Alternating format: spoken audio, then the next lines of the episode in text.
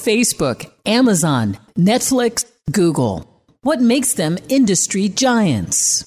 Get ready to take a peek inside and learn their secrets of success. This is Silicon Valley Insider, the show that demystifies the Valley and helps to elevate your business to the next level. Now, your host for Silicon Valley Insider, Keith Koo. Welcome to Silicon Valley Insider. I'm your host, Keith Koo, and today I'm joined by special guest Thomas Nimmo, CEO of Cyberfense.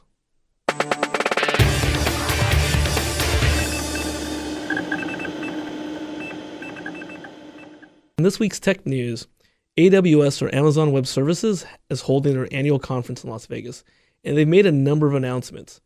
Two of the most prominent the first is that they're offering satellites as a service.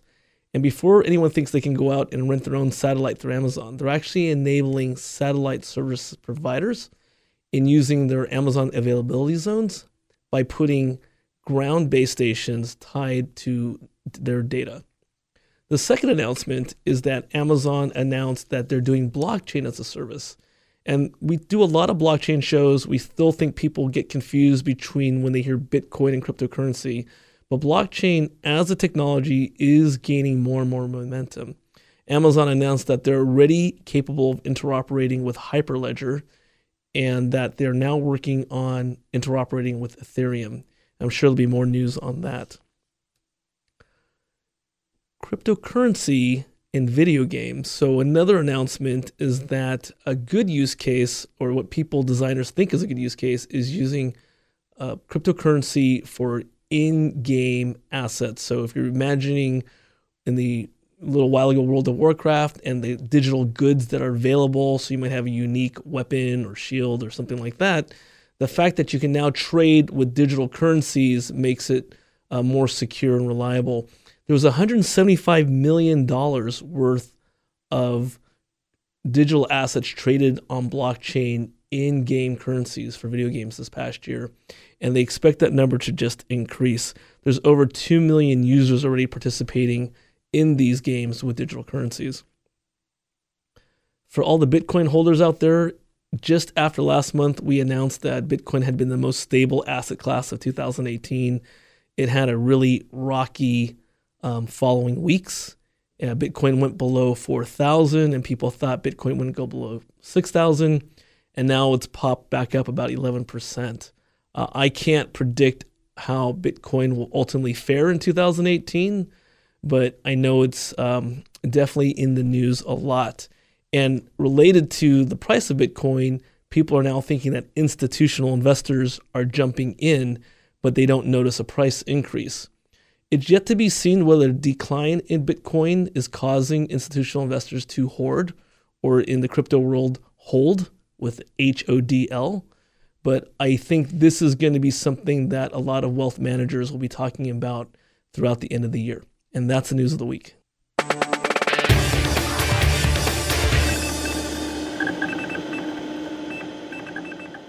Welcome back to the show. Today we're here with Thomas Nimmo, who's the CEO of Cyberfense, and very interesting subject and company that's very close to my heart, which is third party risk. But before we get into third party risk and an explanation of what that is again, uh, let's first talk about some of Thomas's background. Thomas is formerly an Army Ranger and Special Ops, and then also did risk and financial consulting work before starting this company. So, Thomas, thanks for being here. Thanks a lot for having me, Keith. So, Thomas, an American living in Paris. Yeah, it's uh, it's wonderful.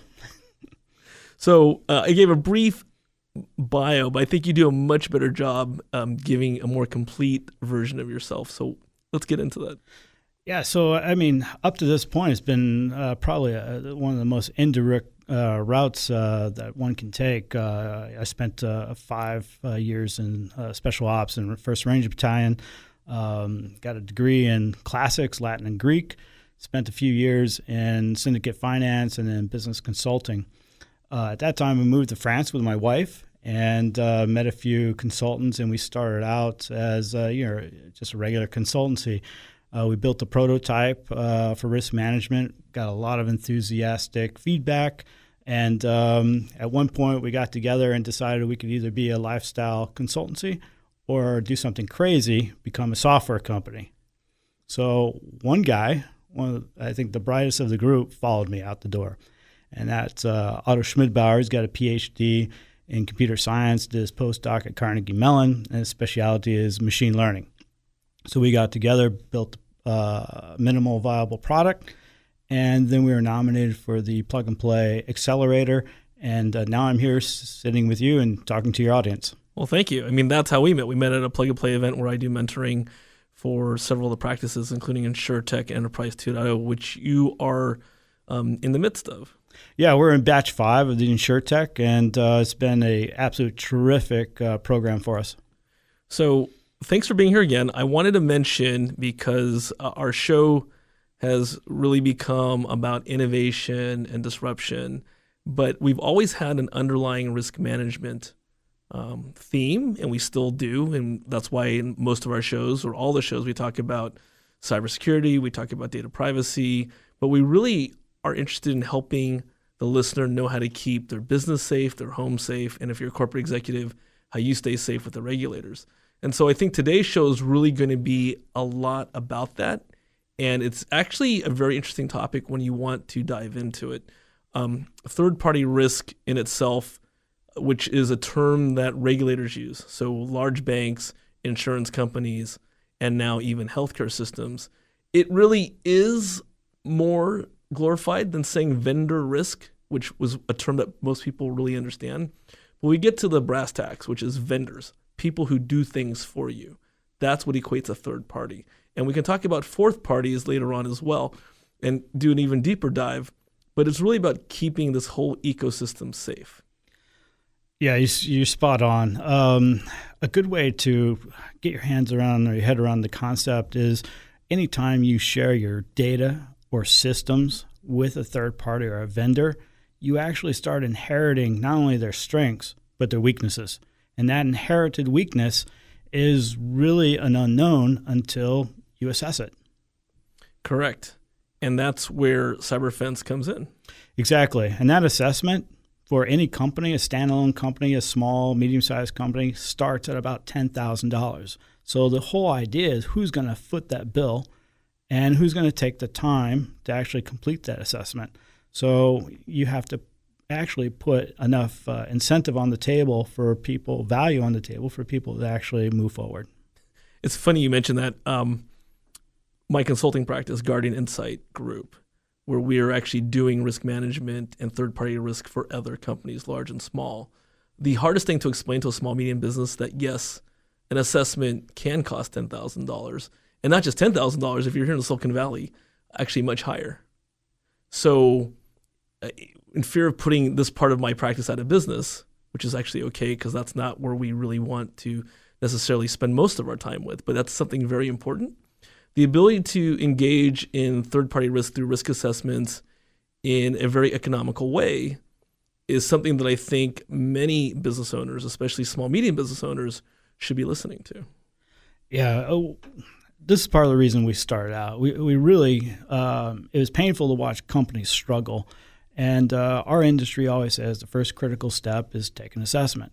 But if the assessment cost, if it starts at 10000 and then goes up, uh, for a small company, even a, a medium sized company, after they've uh, spent that money and received the bad news that they're pretty much already cognizant of, uh, there's no funding left to buy the actual protections. And so that's where we're at. So um, we decided to commoditize the assessment uh, against uh, global standards and then uh, allow companies to take this and push it out to their vendors and their customers to add value and gain market share, um, and then to unlock that savings. If you want to find out how to do these risk assessments for free, stay tuned because we'll cover it in our upcoming segments. If you have any questions or comments, email us at info at svi.biz and we'll be right back. For questions or comments on today's program, call 1 888 828 7846. That's 888 828 SVIN. Now, back to Silicon Valley Insider. Once again, your hosts, Keith Koo. Hey, Insiders. Welcome back to Silicon Valley Insider with Keith Koo. Today, joined by Thomas Nimmo, who is the CEO of Cyberfense. So, this week's question is related to what we talked about in the first segment. We talked about what is third party risk, but the question is what are third party risk regulations? So, an overview of that is many regulated industries, banking, insurance, healthcare, they actually do have written policies on how you do business with entities like vendors. But it goes broader than that because if you say vendors, then what about pseudo or quasi um, entities such as utility companies, which are both vendors but also monopolistic and also quasi government related? So we broaden the term to third parties, but I don't think that resonates as much because it's really about the person or entity supplying you a service. Thomas, why don't you add to that? Yeah. So every third party is either going to process, store, or transmit your data. And the question that you want to ask as a data owner is how are you securing my data in all three of those phases? And uh, in order to do that, you have to have one, a standard, and two, a vehicle to ask these questions. And so that's basically the, the essential uh, apparatus of understanding these these questions. Exactly. And so what point is having a regulation or a policy or even worse in the banking world we call it a guidance, which is neither a law or a regulation but yet they banking regulators will hold your feet to the fire if something comes up regarding a data breach or something to that effect. Um, out of those policies and regulations, risk assessments come out of that. Risk in itself is a discipline, risk management. But then to how do you capture the data elements related to doing business with each other. That takes the form of a risk assessment. Risk assessments can be, I say with air quotes, as easy as 300 questions, or if you were ever to download an industry template that encapsulates as many questions as possible, and I've seen them, it can be 3,000 questions. It becomes an overwhelming burden for both the supplier who has to respond to the questionnaire, but also to the business entity, bank, insurance company that has to issue the questionnaire. Right. I would say the approach is uh, really important. So you want to understand uh, are you trying to capture a moment in time or are you trying to capture a real time disposition of security? Uh, those are two important questions, and they uh, tell you what vehicle you're going to use. So if you're going to use a self assessment that's non verifiable, you're probably going to capture a, um, a subjective point of time. Um, but then when you verify it, then you have uh, more veracity. And then when you add automated data collection tools, then you can actually, those together, you can get a full scope of risk. And that's, I, I think, a more healthy approach. It also costs a lot more. There's a lot more time, money, and effort involved. And so that's the code that uh, everyone's trying to crack um, down to the small and medium sized business level. Right. And we look at lots of companies, large and small. And I would say that often both buyers and sellers come to us as well as a consulting firm. And often they get sticker shock understanding how much it costs to engage uh, a firm like ours on how to do these assessments. And I, I was joking in the earlier segment that it's like putting myself out of business because you offer a completely free version of some risk assessment. I'm not really that worried because the part we do the analytics on for the actual uh, risk of doing business with each other goes beyond the scope of um, most risk assessments. It's actually uh, much more um, deep in things that incident management, change management, all these things that um, go beyond the security posture. But let's talk about your free assessment. What makes it free? Well, we decided again that the industry is saying that the first critical step is an assessment. If it costs too much or it's cost prohibitive, then no one's going to have the incentive to do it.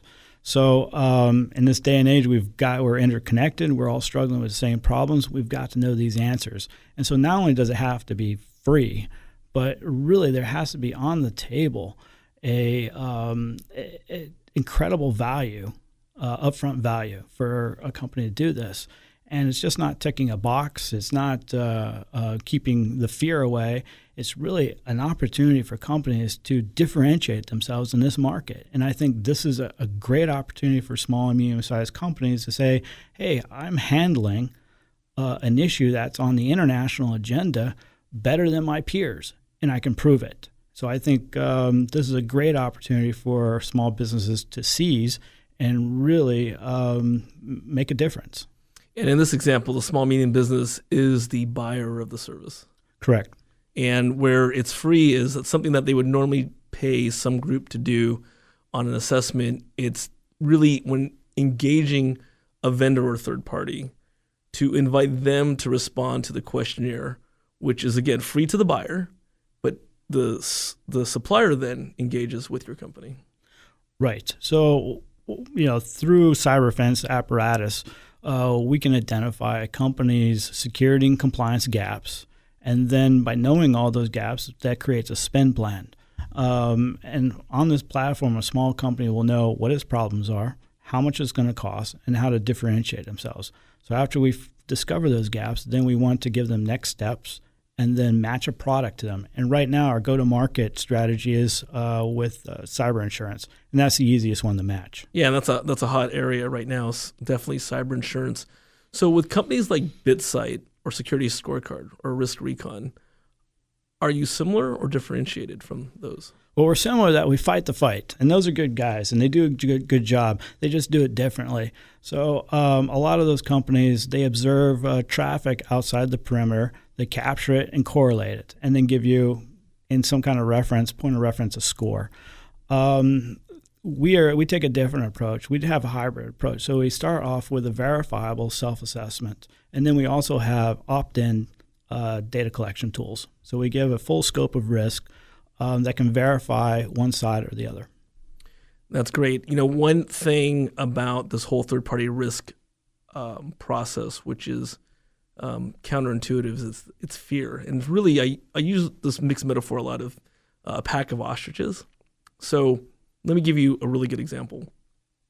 Several years ago, and I wrote an article on LinkedIn about it, uh, JP Morgan had a very severe breach. Six million accounts got hacked and it got hacked because they had a nonprofit link on their JP Morgan site to donate to some, you know, run for charity in Shanghai, China. So nothing to do with China in itself other than this event. And so you click on JP Morgan, it says go donate here. When you click to that, it jumped to a third party payment processor to take the donation. They had no security at all, and nobody monitored it for four or five months, and that's how the six million accounts got hacked. And this is J.P. Morgan. You know, one of the, I think J.P. Morgan floats between eighth and tenth largest bank in the world. Um, MUFG, where I worked, is the second largest bank in the world. No one can really anticipate this, but you can because if you had the right controls and risk assessment, anybody would have seen that this third-party vendor, this charitable donation site, is the one that was completely insecure. Yeah, it's just a failure to ask a question. How do you secure my data, either in storage, uh, process it, or transmit it? If you're not asking those questions, um, you know it's it's it's it's going to have a bad outcome. So in this example, how would J.P. Morgan have engaged CyberFense through their, you know, and this was probably some piddly little fifty thousand dollar vendor. How would they have um, overcome that? Well, as you said, the smallest companies are usually the root of the problem, like in Target. Uh, I think that was a five person shop uh, dealing with uh, heating and cooling, and it took down an entire uh, retail giant. Yeah. So um, you, you, really need to effectively and cost efficiently push out this uh, assessment platform, and that's exactly what we do. Uh, since it is free, it removes the barriers and the friction. So you can push this out. the customers can, or your, your vendors can use it universally for themselves to satisfy other audits and so it, the, the, the cost savings uh, is trickled down. Well, let's get into the cost savings in the next segment. This is a super interesting topic, one I'm very close to. So you're listening to Silicon Valley Insider with Keith Koo, joined with Thomas Nimmo, CEO of CyberFense.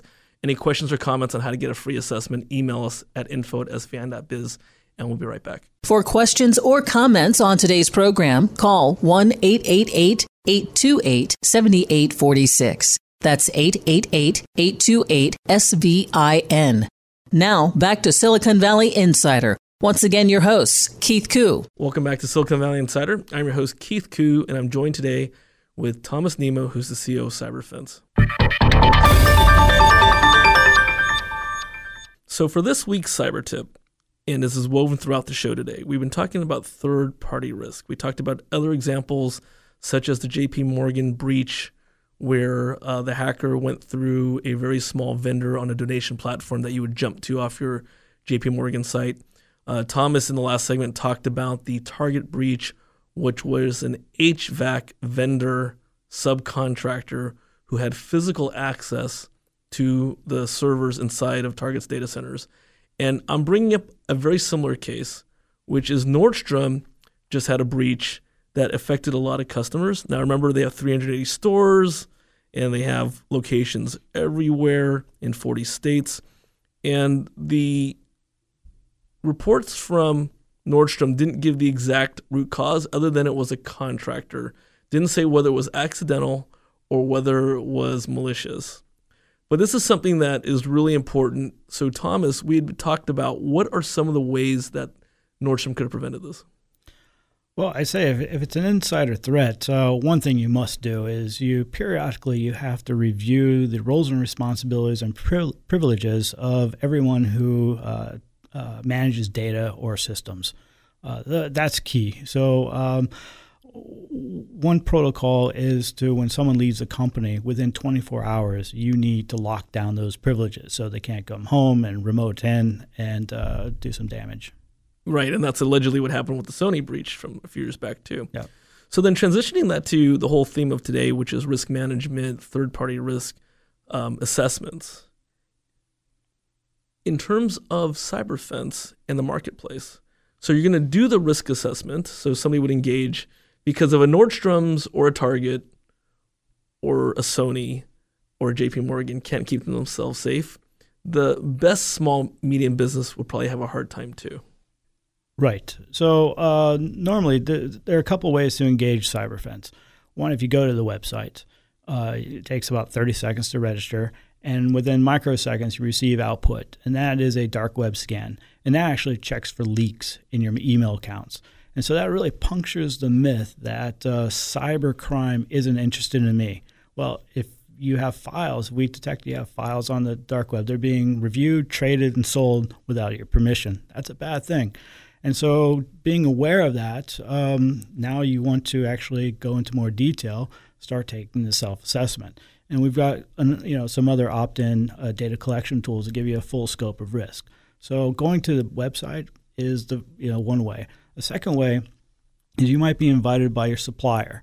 And uh, a large company with um, hundreds or thousands of suppliers would go to Cyberfense and then push out invites. And they'll be received by all their vendors. And, um, you know, what we actually recommend is that the corporate counsel write a letter to all the vendors saying, this is our new business requirement. This is a free tool, no cost to you. You can use it uh, for your own business.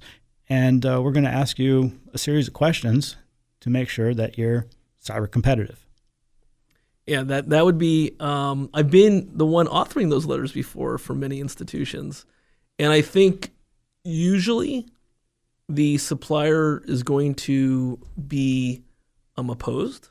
Uh, I deal with this on both sides. I mean, my practice, I deal with companies on both sides, buyers and sellers. So really, it's what is CyberFense offering as the incentive for the supplier to engage other than the threat of the corporate counsel. Because um, I can tell you when it comes to large companies, um, you know, I'll just bring two up, and I always use Cisco, my old home, but Cisco to Microsoft.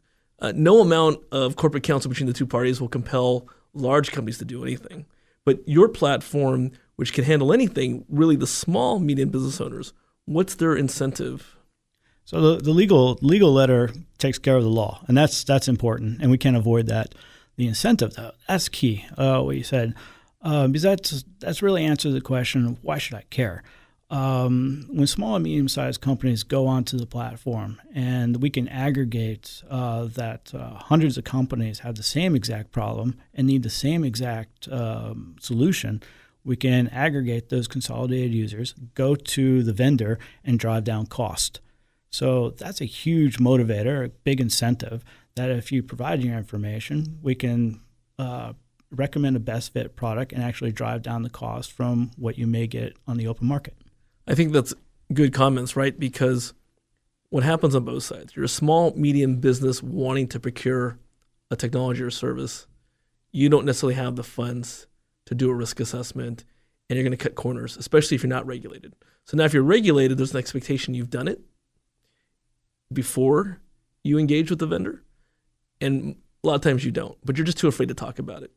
On the small business or medium business supplier side, it's kind of the, the inverse of that, which is um, I don't have the money to respond to the questionnaire because I'm a three person shop. True story. I have a former venture capitalist who became a like you a software supplier who came to us asking for help, but didn't have the ability to pay for a risk assessment because they had no idea how much it cost.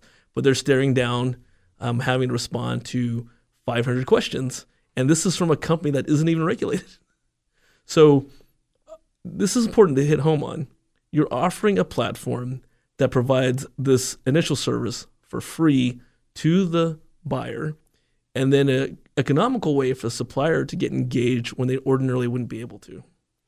Correct. Um, not only for the small small company, the the buyer, uh, but also the seller. That's where you're getting to. Um, you know, the sellers uh, they're looking for a marketplace that can identify a qualified buyer, um, and that's what we that's what we match. So we think that's important for both sides. Right, and I think that is what we talked about um, a little bit earlier. That the supplier understanding that their economic incentive is not just responding to this questionnaire, but also getting onto the platform, uh, getting into a, a platform that shows successes, and that they will then become, in essence, a higher match for prospective customers. Right. Uh, now, for the small and medium-sized companies that go onto the platform, one, you know, they get that uh, that benchmark, that baseline and then throughout the year, they can show that delta of improvement. Anytime that they mitigate a risk or buy a product and implement it operationally, that shows up as a delta. So that's actually um, a very marketable characteristic of a company being cyber competitive. They can go to their next contract and say, look, I'm a small company. I don't have a lot of resources, but I'm trying a lot more than my peers. And we have the data to match them uh, against their peers to show that. And I think you uh, told me um, off microphone a really good example that's happening in the insurance world, especially with brokers.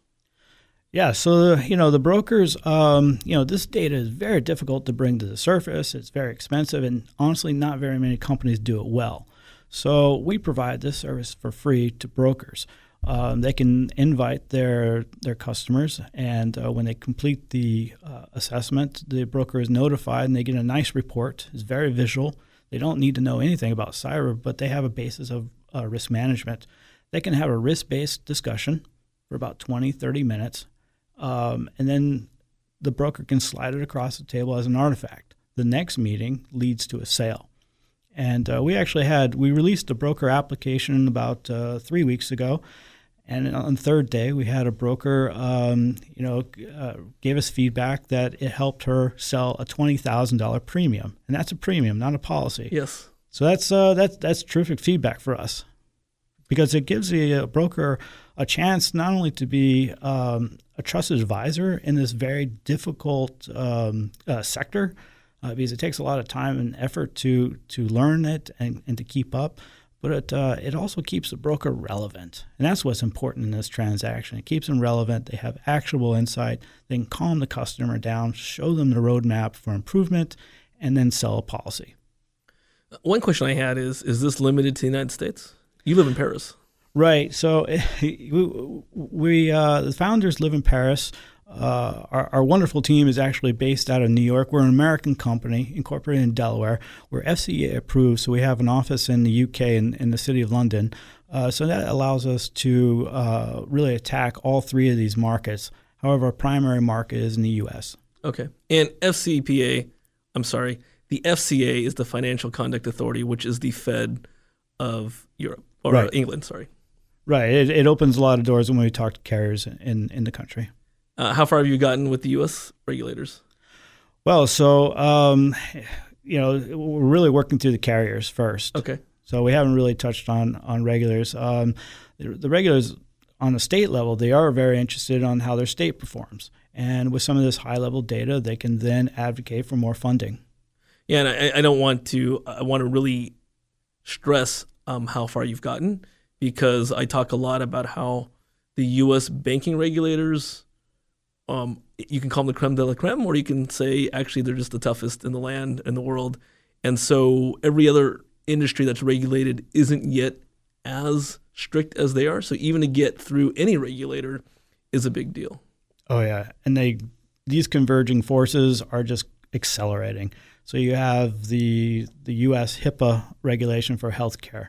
Uh, you have the new New York Cyber Reg, and just recently, I think it was last week, uh, they approved the DoD Department of Defense approved ahead of schedule uh, a mandate that all contractors have to evaluate themselves and every third party in their supply chain. That's uh, for companies of 10,000 and companies of 10. Yeah, we, we know it's coming. We, we know it's coming, especially since things like Equifax last year, Cambridge Analytica, and Facebook this year. That every industry, as we become more interconnected and the convergence, which we talked about, every industry that deals with systems and computers will need to have similar um, regulations. Yeah, the question is uh, what standard are we going to agree upon, and what is the mechanism?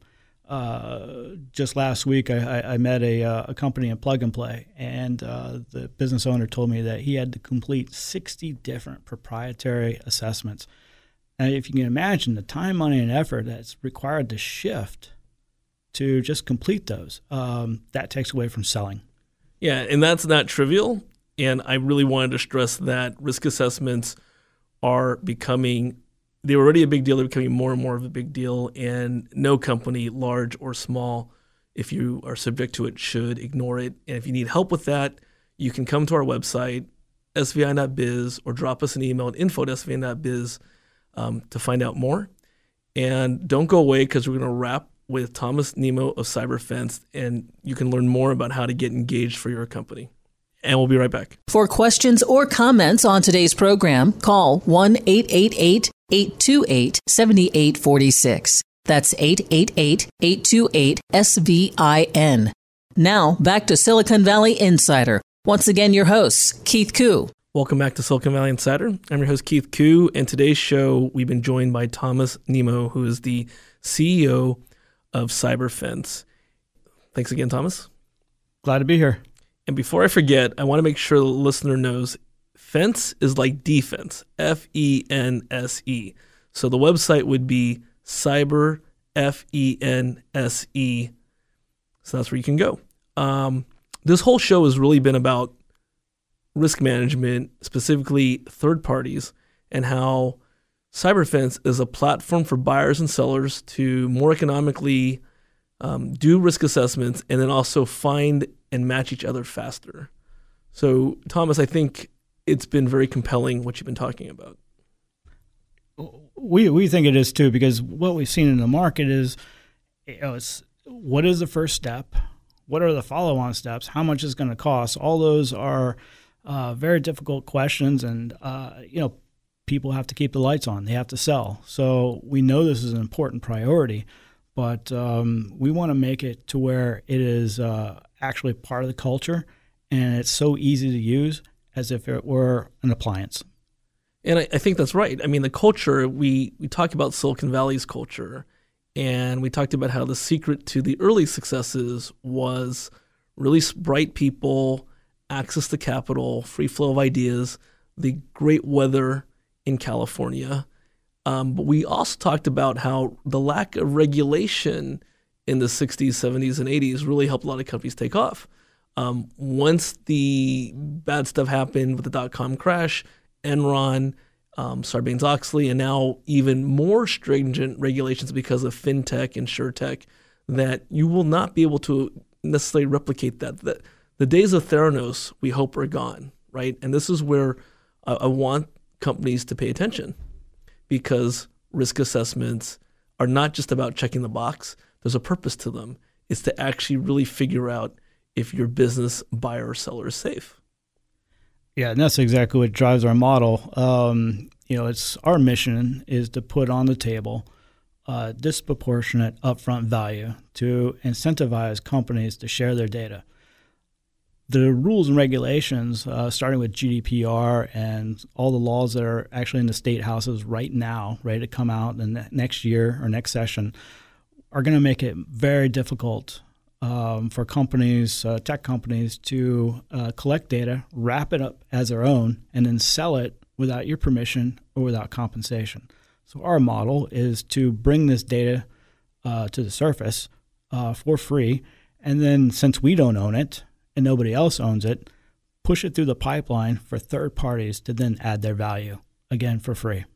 And I think that's an excellent point because I think startups, especially, because I'm picking on them right now, um, they need to understand if Facebook, Zuckerberg is in totally um, being attacked right now because Zuckerberg doesn't want to testify in Europe.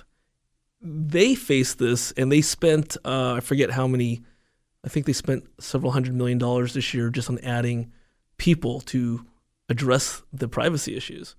If they can't handle it, what hope does a startup or small business have unless they're actually thinking smarter and doing business differently? Because I know I sound like doom and gloom on this subject a lot because I'm so near and dear to it, but I'm trying to keep companies safe so that they are successful.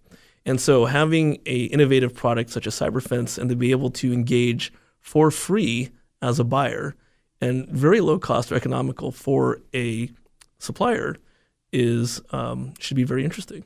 Yeah, it's just not the novelty of being free. It's really how the models have to be um, starting now. Um, the approach is you can't own the wire from A to Z, and uh, you, you, simply just can't uh, sell someone else's data. So uh, those changes are coming. Uh, I don't know how everyone else is going to change their model if that's feasible. Well, California states that by 2020 they'll have a more stringent policy than GDPR, General Data Protection Regulation of the European Union, which is the standard right now. Yeah, so you have to think differently. Uh, you can't own the wire. You have to have a disproportionate upfront value for people to even care. So uh, those are the two uh, principles that we stand by. So Thomas, thanks. It's been great having you here. So let's shift a little bit into where is CyberFense at? Right now, we're uh, operational and uh, we're going through brokers and carriers to, to gain market share to bring people, uh, companies on the uh, marketplace. Once we get a threshold of users, we'll then open up the, uh, expand the marketplace. And of course, that'll make the platform more attractive and uh, attract more users, and we'll have a, a virtuous cycle. Um, as far as fundraising, we're at pre seed right now and uh, then we'll open up the the seed, and then in about 16 months, uh, we hope for Series A. Great. Well, it sounds like you have that all planned out. Uh, it's the first step to have a plan. um, with the last minute we have left, what do you want to impart with CyberFense? Take the first critical step. Go to CyberFense, take an assessment, know where you're at, benchline yourself, and then start, uh, you know, asking questions. What can I do more? Again, it's uh, it's as if you're out in the woods with all your mates and a bear comes across you. You don't want to be the slowest one, and that's how it is in business. Cybercrime will attack the, the weakest link or the slowest one. You don't want to be that company. And I agree with that. I think uh, the whole talk about regulation, uh, it's important, but really it's the regulators trying to protect themselves, saying that they told you so, and that is actually an after the fact type of activity. Engaging in a company like CyberFense and being proactive about it is where you will be ahead of that bear, so to speak. So, Thomas, thanks for being here today. Thomas Nimmo, CEO Cyberfense. That's F E N S E. And if you have any questions or comments, you can email us at info at svn.biz. And we'll see you next week. You've been listening to Silicon Valley Insider with Keith Koo. For questions or comments on today's program or to schedule a complimentary consultation with Keith about your business, call 1 888 828 SVIN. That's 1 888 828 7846. 888 828 SVIN.